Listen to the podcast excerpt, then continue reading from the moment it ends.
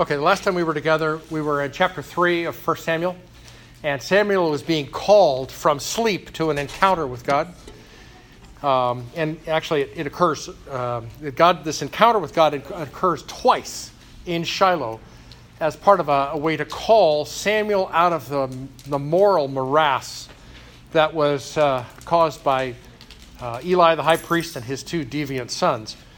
And um, that didn't bother God at all. He just reaches down into Shiloh in the middle of this and he pulls up his servant and gets him confirmed as a prophet of the Lord. So today, we want to look at the next four chapters. I mean, this is narrative, Old Testament narrative. Okay, so you can follow in your text. You can close your eyes uh, and listen. Uh, you close your eyes and go to sleep. That's okay too. okay? So the opening line in chapter 4 creates reading and, and significant interpretation problems. The opening line it reads like this. It says, "This is the word of Samuel. That uh, this, uh, thus the word of Samuel came to all Israel." Now, I think that's misplaced in Scripture because the original Hebrew manuscripts didn't divide it into verses, paragraphs, and chapters. That was an editor. That was a translator. And I think editors and translators put this line in the wrong place. I think it fits above in verse 21 of chapter 3 because the context there says, From Dan to Beersheba, Israel knew that Samuel was confirmed as a prophet. And it would be followed by this reading then that says, Thus the word of Samuel came to all Israel. Now, if you set this back into chapter 3, here's the deal uh, that means that all Israel is going to start fighting this battle against the Philistines without any word from the Lord and without ever consulting with the prophet Samuel. Now, there's not a whiff, there's not a sniff that God had anything to do with what happens in chapter 4. This is Israel on their own hook. Okay? Israel goes down to fight the Philistines. Now, the Philistines are a warlike people that they think came out of the Aegean Sea and fought their way out through islands and so on.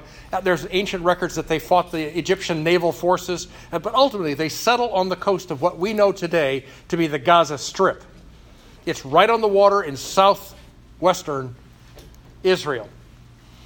And, and they, when they traveled there, they were taking up new lands, but they brought their ancient ways with them, they brought their gods with them, and they created five walled cities in this strip of land up by the ocean. And they were ruled by five lords of the Philistines. So they know Israel's coming to get them, so they line up, they pour out of their five citadel cities, and they go to face Israel. The first scrum, if you will, the first, the first of the battles, is terrible for Israel. 4,000 Israelites die and they sort of stagger back into their lines and they're looking at each other. And the elders of the people of Israel, doesn't say who they were, they're not identified, but just says the elders say, um, Why has the Lord defeated us today before the Philistines?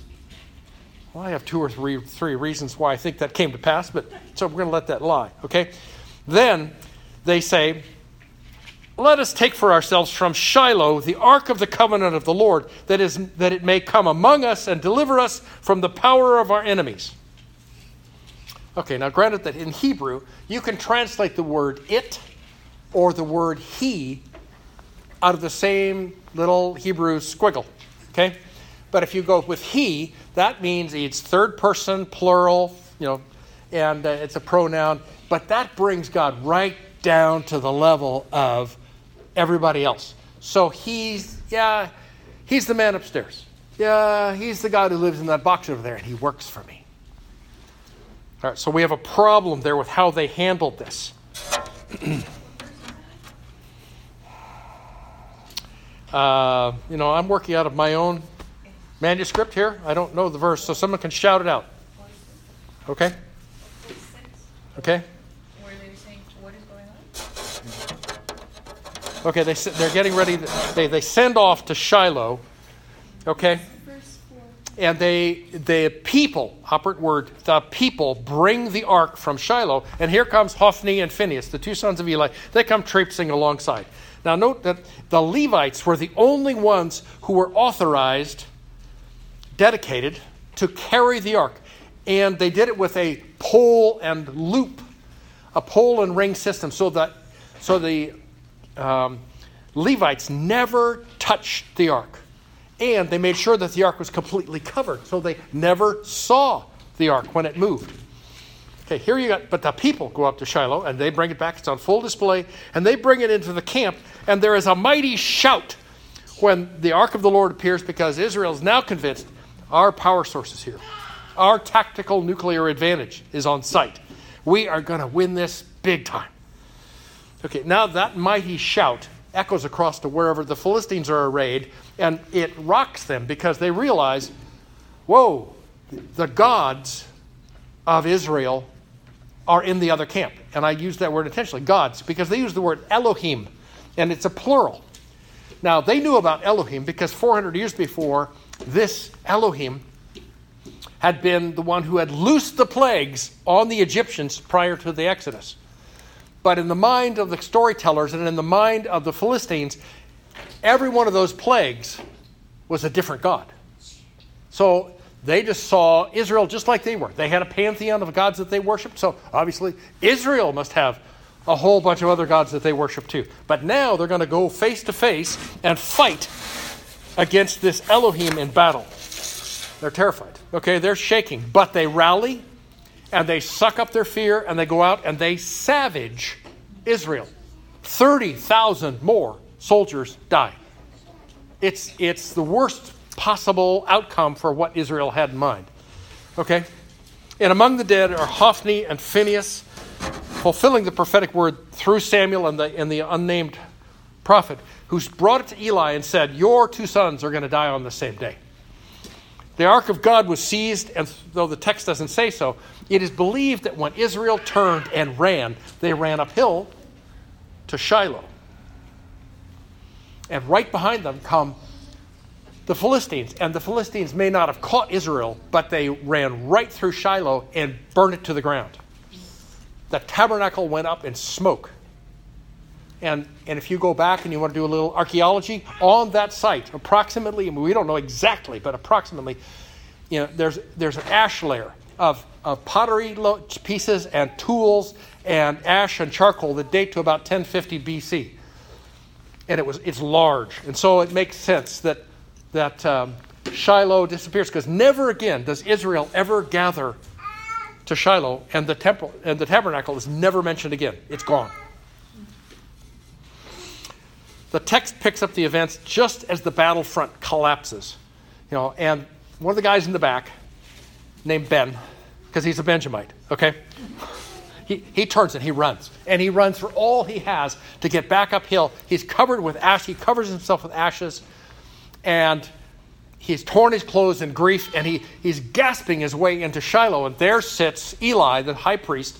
He's now 98 years old. He's blind and he's obese and, and he hears the runner coming and says, Oh, what's the news from the battle? And the guy says, There's been a horrific loss. Okay? There's great slaughter. Israel has fled. Your two sons are dead. And the ark of God has been taken by the Philistines. At the mention of the ark of God taken away, Eli collapses backwards. He just, he's out. He's, he's out and he rolls backwards, and his heavy body drives his neck into the ground and he dies. Word also reaches Eli's daughter in law, the wife of Phinehas, that she is very, very pregnant. And when she hears that she's a widow, she's plunged into, into, these, into wild grief and wails, and it starts the onset of childbirth. Now, baby boy is born, and she names the boy Ichabod. It means the glory has departed from Israel. Her husband is dead, and he was priest. Her father in law was the high priest, and he's dead. And my brother in law, he's dead too. And then she succumbs to blood loss. She's dead as well. Meanwhile, the Philistines have taken the ark of God to display it in the temple of their god Dagon in one of the walled cities called Ashdod. Now, Dagon was, was one, their, one of their primary gods. He was the god of the, of the um, grain harvest. And so, from the waist down, as an idol, as a standing symbol, from the waist down, it's a fish. From the waist up, it's a man. Okay? and obviously, to the Philistines, Dagon has won the battle. He's the victor, and to him go the spoils of the gold box set on display in the temple of Dagon. And what follows is a humorous account. We say humorous, I'm sure it was terrifying, but it was humorous. Okay, where the first morning after placing the box of the covenant sort of at the feet of Dagon, the priests come in, and Dagon is face down, flat on his face, in front of the Ark of the Covenant. So they have to hustle around and get this idol back up in place. It says literally, they, they had to put him back in his place. The second morning, they walk in, and Dagon is face down. Only this time, his head and his hands have been severed. So this idol is broken in pieces. This speaks about what happened in there as a military execution. You see, heads were taken so that you could walk around with this gory trophy to say, such and such a king is really dead. This leader is dead. And then hands were removed as part of the post battle metrics. There are ancient accounts of, of or monuments erected by the Egyptians to say, We won the battle.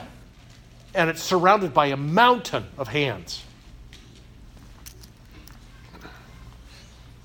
Ancient ancient stuff, okay? And here lies Dagon, face down before the Lord. Then a plague breaks out in Ashdod, and it starts around the temple complex, and it goes all the way to the walls, and then out jumps the walls and goes to the villages around Ashdod. The Philistines are covered with tumors or hemorrhoids. Now, the Hebrew word can be translated both ways. We know the latter in this culture, and they make all kinds of Preparation H materials to help you. But that's, these are different. They're on the outside of the body, and they're bleeding, and it's awful. Okay, so they're being decimated by this awful plague that has come upon them. And the Lord of the Philistines, uh, of the Philistine who runs Ashdod, says, "Get it out of here. Take it down the road. Let's send it to Gath." And so they move the Ark of the Covenant to the next walled city, and the plague blows up in Gath. And very quickly, the leader in Gath says, uh-uh, enough of this, and they move it on to Ekron. Okay, and the hand of the Lord was heavy on that city as well. In desperation, the witches, the warlocks, the diviners, the, the priests of the Philistines conclude that the ark must go back to where it came from. But it has to go back in a certain way. It has to go back in a new wood cart, built from scratch. We're not going to use any old cart. This is a new one, shiny new. It says Chevy on the back. Okay? And it has to be pulled by two cows in yoke. They've, they've never done this. These cows have never been in yoke, and their new calves are pinned up behind them. And then, thirdly, they obviously knew that there was a trespass offering that had to go with this. They have they've, they've really put their foot in it. And they know that uh, there's a guilt offering has to go because they've angered this God in the box, this Elohim. They don't know what to do with him. so they instruct each of the five lords of the Philistines from the five principal cities and the villages around them. Okay, those lords of the, Phil- uh, the Philistines have to produce a golden hemorrhoid or a golden tumor. There's a sense of humor. Okay, okay, and offer it as part of this of this uh, trespass offering, and then all the villages. You know, they got five lords of the Philistines. That's five golden tumors. Okay? And then every village and all the people were to contribute golden mice because they knew that somehow they defended this God in the box and su- they were suffering plague after plague, death after death. Their bodies were ruined by the, the tumors and their lands were overrun by mice. Each of those five lords of the Philistines ante up, so do all the other people. So the diviners and the priests here have stacked the deck against, the, against Elohim. They have set this up as an impossibility. Never, never would a, a cow, having just given birth to its calf, never would it walk away and leave the calf behind. Okay? But if they did, if the cows walk away, then they would know for certainty that it was not just some virulent disease that crept in and swept through their cities. It was indeed the judgment of God Almighty.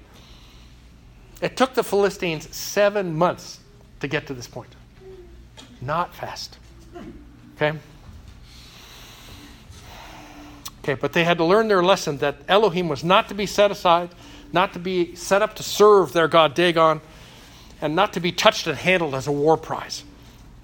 The lords of the Philistine line up and they follow this new cart out the gate of Ekron as the cows bellow their way up the road. And they go 20 miles straight ahead from the lands of the Philistines across the border into the lands around Beth Shemesh.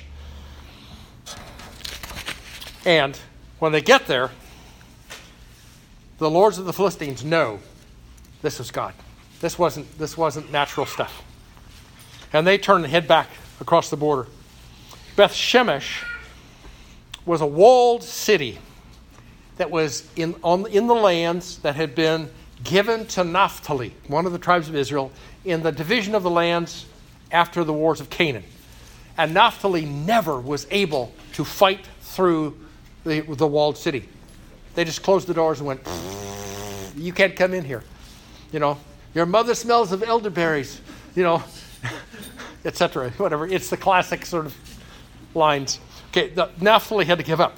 They couldn't win the battle, so they, they gathered up all the Canaanite people that they could find loose and put them to forced labor and settled in to live next to this walled city and its influence. Also, there was a, a community of, of priests and Levites that moved in and settled in Beth Shemesh. And then 400 years passes. Time of the judges. 400 years go by. Okay? And Beth Shemesh is now on the border. They're on the frontier. They're used to hearing marching feet. They're used to being overrun or held in subjection by the Philistines. It was, it was an edgy place to live. Okay, the, the, the wheat harvest that year would have come in May. It was hot, the sun was out, and here, coming up the road, are, is this cart being pulled by two bellowing cows who need to be milked. Okay? And in the cart is the Ark of the Covenant of God. Cart is greeted with celebration. The people come, they lift the, the, the, Ark of the Covenant out, put it on a big rock, and they surround it with all the golden tumors and golden mice. They take the cart, they reduce it to kindling, they slaughter the cows, they build a, a, an altar, and create a, a burnt offering of the cows. But in the celebration, some of the folks get curious. They crawl up on the rock and they lift the lid on the Ark of the Covenant to look in. And the Lord gets angry. Okay? The text says the Lord struck down some of the men of Beth Shemesh. This is a nearly untranslatable text in Hebrew. Uh, there are all kinds of speculations, and I'm just going to give you a few of them. Okay? Some say that it was, if you just change one word, uh, excuse me, one letter and one word, it isn't men that are slaughtered, it's bulls that are slaughtered. Okay, and that was to, you know, offer some sort of sacrifice for, for the fact that God was angry. Okay, some place, other, other people say, no, it was 70 men who were killed, and some say 50,070 men were killed. uh, that they, some say that the bulls were killed to make right the wrongs of sacrificing the female cows, because they never sacrificed any female animal on the altar at all. And it goes on, it goes on and on and on and on. Okay? This is what people write their doctoral dissertations on. It's like, oh my. Okay, my take here is that just like you, you have this account of, of the ark being hauled off and treated as a, just as a, as a symbol, um, it's a war trophy, and, and Israel is being subjected to the Philistines. Um, and you're try- they're basically saying our God beat the God of Israel. And we're subjecting the God of Israel to worship, be worshipped here next to Dagon. Okay, here you've got ignorant and curious Israelites that just get up and defile the ark and the anger of the Lord, resulting in a great number of them being slain. Don't know how many, but it was bad. Okay, the shocked men of Bethshemesh say who is able to stand before the Lord, this holy God? And to whom shall he go up from us? Now, in vernacular, that says, What was that all about? You know, how can we do that? How can we stand before God? And where do we send this terrifying symbol of the Lord God? Okay, they further display their lack of understanding and fear. And then, standing in the midst, as they shake in their sandals, is little Ralphie. And Ralphie says, Let's get let's let's send the box up the road to Kiriath, Kiriath Jearim. We don't like those guys anyway. We'll just won't tell them how many of us died. No, that's not what the text says. Yeah, yeah, exactly. Okay, now if you recall, the text says the pattern is the same. Okay, it's the same. First, it went to Ashdod, and then it went from Ashdod to Gath, and it went from Gath to Ekron, and then it went from Ekron to Beth Shemesh. And death is trailing along behind it, and it arrives in Beth Shemesh, and they're going, We don't know what to do, so let's get rid of it over there. So they send a message. The men come down from Kiriath Jearim, eight miles east up the road, and they take the Ark of God home with them, and they install it in the house of Abinadab, and they dedicate his son, Eleazar, He's consecrated and he's set apart in the care and the keeping of the ark of God. And somehow they got it right. Okay? There was honor and there was caution and there was a due fear of and worship of God. 20 years pass. That golden box is still there in Kiriath Jearim. 20 years, a generation. Israel is subjugated to the Philistines, and life is the pits finally, in verse 2 of chapter 7, it says that all the house of Israel lamented after the Lord. You know, they cried out, they grieved, they were gripped with sorrow and grief and, and their own, just awareness, their own, their own uh, conviction, but they were going hard after the Lord. a whole generation had passed, and the, and the consequences of the leadership of Eli and his two deviant sons had bent and, and yeah, the nation. There's bitter fruit all over the place. And then Samuel speaks. Now, where has he been for 20 years? Okay? There's, not, there's no mention. For 20 years, what's Samuel been doing? So I think he's been circuit riding. I think he goes from Ramah to Mizpah to Bethel, down to the bottom, or to Gilgal, where Israel crossed the river to, into the promised land, and then back up past Jerusalem back to Ramah. And, and as he does that, he's been having FaceTime with the faithful he has been reminding people the Lord is God. Don't give up. He's been pondering God's ways. He's been growing in wisdom and knowledge of, of the Lord of Israel. All this while, while, while Israel has, is being thrashed. And he kept listening for the Lord, but the Lord was silent. Nevertheless, Samuel was God's man. He waited 20 years to hear and to speak out God's words. So at verse 3 of chapter 7, it says that Samuel knows what to do. And he spoke to all the house of Israel. So he sent the message, this this was passed word of mouth, you know, or perhaps on a paper document or papyrus or something. It went to the whole house of Israel, north, south, east, west. Everybody got the message. And he spoke to all the house of Israel, and they were ready to listen.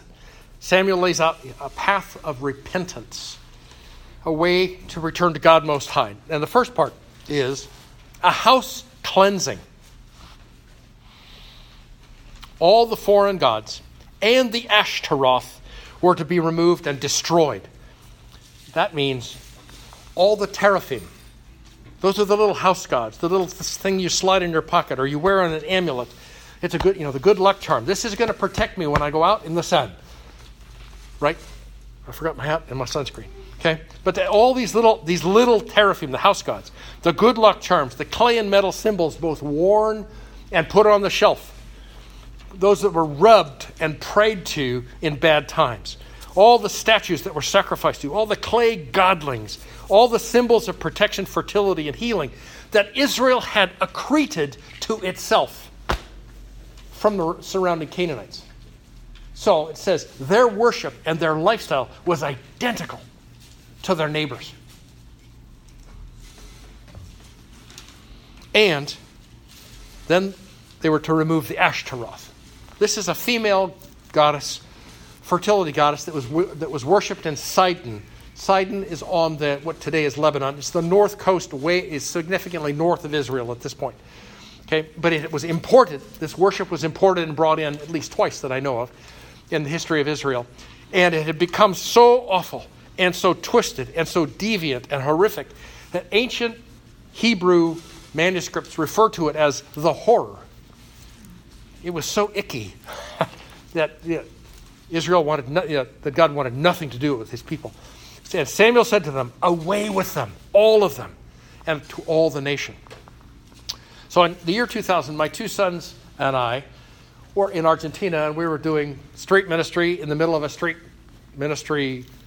We were seeing revival. We were seeing uh, awakening. People were coming to Jesus on the streets. And it was amazing because we'd never seen that in North America. And in one of the, one of the churches in the La Plata Metroplex, it had its own FM broadcast station, which is very common apparently among churches in Latin America. They get their own FM station and they, they can cover the city. So they invited Dr. Ed Silvoso from Harvest Evangelism, who we were part of the international team with him, to come and broadcast a message out to the members of the family, the church family, and anybody else who wanted to tune in at that time on the FM radio. After leading fathers and mothers over the radio to repent and return to God, Dr. Ed led them in a house cleansing exercise. First, they had to dedicate their marriage and their family to the Lord. Second, they had to dedicate their house to the Lord. And then he, he says very gently but firmly, he asked them to go and pick up any photos, any items of veneration, of worship, of dedication to any other spiritual source that they had in their, in their families, in their houses. Could be photos, idols, candles, tarot cards, any Santeria, Umbanda, or Macumba items, any books, any spiritual souvenirs from pilgrimage to any of those sites. okay? And they were to take all those items out of their house and crush them and then burn them. It's a symbolic termination of any false worship and demonic influence. And it was powerful because all over the city, you could see columns of smoke rising from burn barrels and barbecues in the backyard and you could hear the sound of people crying out for freedom from bondage to those dark things. All right, back to verse 3. The second item that, that Samuel lays out before the people of Israel, he says, You guys are all to direct your hearts to the Lord mind, soul, body, strength, all of you. All of you. He gets all of you. Third, Samuel tells all Israel to serve the Lord God only. that must have rocked the nation because the generations passed without Shiloh, without the temple, without any place to visibly gather to worship and to sacrifice to God. The generations passed without any open proclamation about who God is. And the Philistines were hovering. You know, any kind of gathering that Israel had probably would have been put down hard. Nevertheless, all Israel removed the idols and symbols of false worship and demonic strongholds, and they served God alone. Now, the service of God is not an ethereal thing, it's not a mind thing. It's like, oh, I'm just going to worship you, I'm going to serve you, Lord. I want to, I just don't. No, it, it was very practical. Okay? New covenant marriages, new godly parenting, transformation in the marketplace. Debts were forgiven in the name of the Lord. Loans were made in the name of the Lord. Slaves were freed. People forgave each other. Restitution was made. Foreigners were treated with justice and welcome. And the poor and needy were fed, cared for.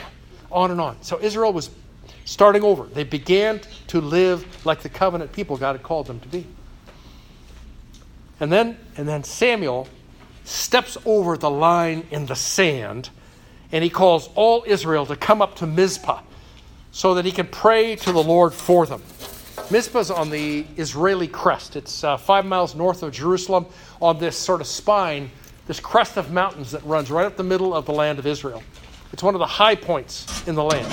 And he set a day, and, and thousands upon thousands. It was a, it was a multi generational, multi tribal mob that walked and rode up to Mizpah. The verse the text of verse 6 uh, verse 6 says that that day the people operant word the people poured out water. They drew water and poured it out before the lord. This is a one-off. This never happens again in scriptures. Okay this libation this pouring out uh, an offering to the lord of water was a symbol saying to him, We need you more than life giving water in the natural. And then they sat down and fasted. Okay? And saying again, symbolically, we need you more than any natural food that would sustain us. And then with one voice, they said, We have sinned against the Lord. Israel owned its sins, it owned its, its guilt, and with one voice confessed it before the Lord. And then Samuel was free to step in and judge Israel. So he went to settle disputes, to lead people in forgiveness of one another, to heal generational grudges, to restore relationships between men and women, between men and men, between men and God. Now, Israel was a land in subjugation to the Philistines, and word got back quickly to the spy masters that Israel, all Israel, had gathered up to Mizpah. So the five lords of the Philistines launch from five walled cities, and they create this massive army that is setting up to run up the hill all the way from the sea to the spine of Israel and put Israel down one more time. The text says the people heard about this. Now, whether that was a report that came running came running in, it was passed, you know, mouth to mouth and ear to ear, you know, whether it was uh, shouted, we don't know. Maybe they heard an advancing army, the tramp of iron shod feet the, the clash of swords on shields, the sound of, of the Philistines praising Dagon and cursing Israel and cursing the God of Israel. And at that point, there are the chills that start running through the crowd at, at Mizpah.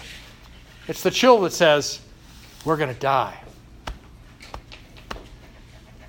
But this time, Israel turns to the Lord. They don't turn to the golden box. Okay? They don't say, oh, we got to get to Kiriath Jearim and get that box back. Verse 8 says that Israel did not dither, they didn't wring their hands, they did not flee, they didn't grumble and say, So where's God now? They said to Samuel, Do not cease to cry out to the Lord our God for us, that he may save us from the hand of the Philistines. So, what's the first order of battle? Worship. You build an altar. Samuel built an altar. And he took a suckling lamb and made of it a whole burnt offering to the Lord. Now, burnt offerings were pretty central to the worship of Yahweh in Israel. But here, it's a Levite who's offering a whole burnt offering on an altar. Okay? Not a priest, it's a Levite. Okay? And Samuel offers up the lamb on behalf of the people who are confessing their sins before God. And the word whole in whole burnt offering speaks of the fact that the animal was not butchered up and pieces were not arrayed over the top of this. It was a whole bodied animal. And second, that word whole is rooted to the word shalom. Everything that God would have to say to you about peace. Nothing missing, nothing lacking, nothing broken. And here, that whole burnt offering is one that is designed to restore the people of God to Yahweh Shalom, and He gives them His peace. So, this is more than a thousand years before the death of Christ on a cross as the Lamb of God. And yet, here's the picture. Okay? the sacrifice gathered up the people of God and the sins of the people, but the sacrifice of a lamb that made them all whole again. this wasn't a pre battle ritual. If I do this, then God has to do that. This was lay it down before the Lord first. And so, for the first time in a generation, Israel could stand and lift its face and lift its voice and praise God in the right way, and they were could able to stand before a holy God the Philistines had gathered close in battle formation in a pre battle frenzy. You know, they, they were just ready to tear into this gathering of men, women, and children. Then Samuel lifts up his voice to the Lord on behalf of all of Israel. And the Lord answered him. Hadn't happened in 20 years. Okay? Samuel heard from God. Now, do you know what I think the Lord said to Samuel? I think he said, Samuel, Samuel, duck, get down, cover your ears, because the next word is, the Lord thundered with a great thunder, literally with a great voice against the Philistines. And it was so loud, it knocked people over. It put them in disarray. It flattened the army. And they would get back to their feet, and the Lord's thunder would crush them again. And they were terrified, and they finally staggered to their feet and started running. The, the, arms, the armed people in Israel, they broke, and they went after them, and they ran them down, and they slaughtered them all the way down the hill back to the coastal plain. For the rest of Samuel's life, the Philistines stayed inside their borders and all the lands that had, they'd lost to the Philistines, that was restored to them. And where does Samuel go next? Back on the circuit. Ramah, Mizpah, Bethel, Gilgal. Judging the people, praying with the people. He helped settle arguments, helped, helped justice to be established by the word of the Lord, to move families to forgive one another, and be the voice of the Lord to those who needed the mind of God. Now, he had a family. So when he's back in Ramah, there was an altar that he built outside of his dwelling, and he would sacrifice on that altar for his family and for all of Israel. All right, Ford's family, let's update this. And since you're not the only ones hearing this, you know, uh, you're going to get a modified version of this in a second. But there's some questions here that I want you to embrace and um, and figure out how they're not easy. They're not easy questions. All right? So here we go. How can we stand before a holy God? What in our culture turns our heads and our hearts away from God Himself? What causes God to slide down the priority list of life so that we just aren't paying attention to Him anymore? We don't listen to Him. What strongholds still get passed down generationally to keep our eyes off God and His ways? What worldly value systems hold members of the body of Christ captive? How do we serve the Lord only now? What part of churchianity withers us, leaves us dry and aching for God as we do rote liturgy or predictable church? And family, what is the way back to intimacy with God? That as we do it, are we, are we prepared to model that so others see it. And I realize, as I said, these aren't easy and they're not short. Okay? But I believe they have to be wrestled with so that our nation and our region and our state and the Bay Area and the city we live in and our families and our own hearts. How, how do we all come back into right standing before a holy God? Let's pray.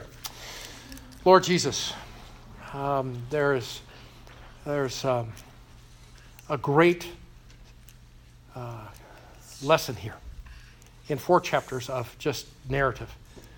and we ask, Lord, that uh, you would uh, prod us, you would uh, find your way into our hearts.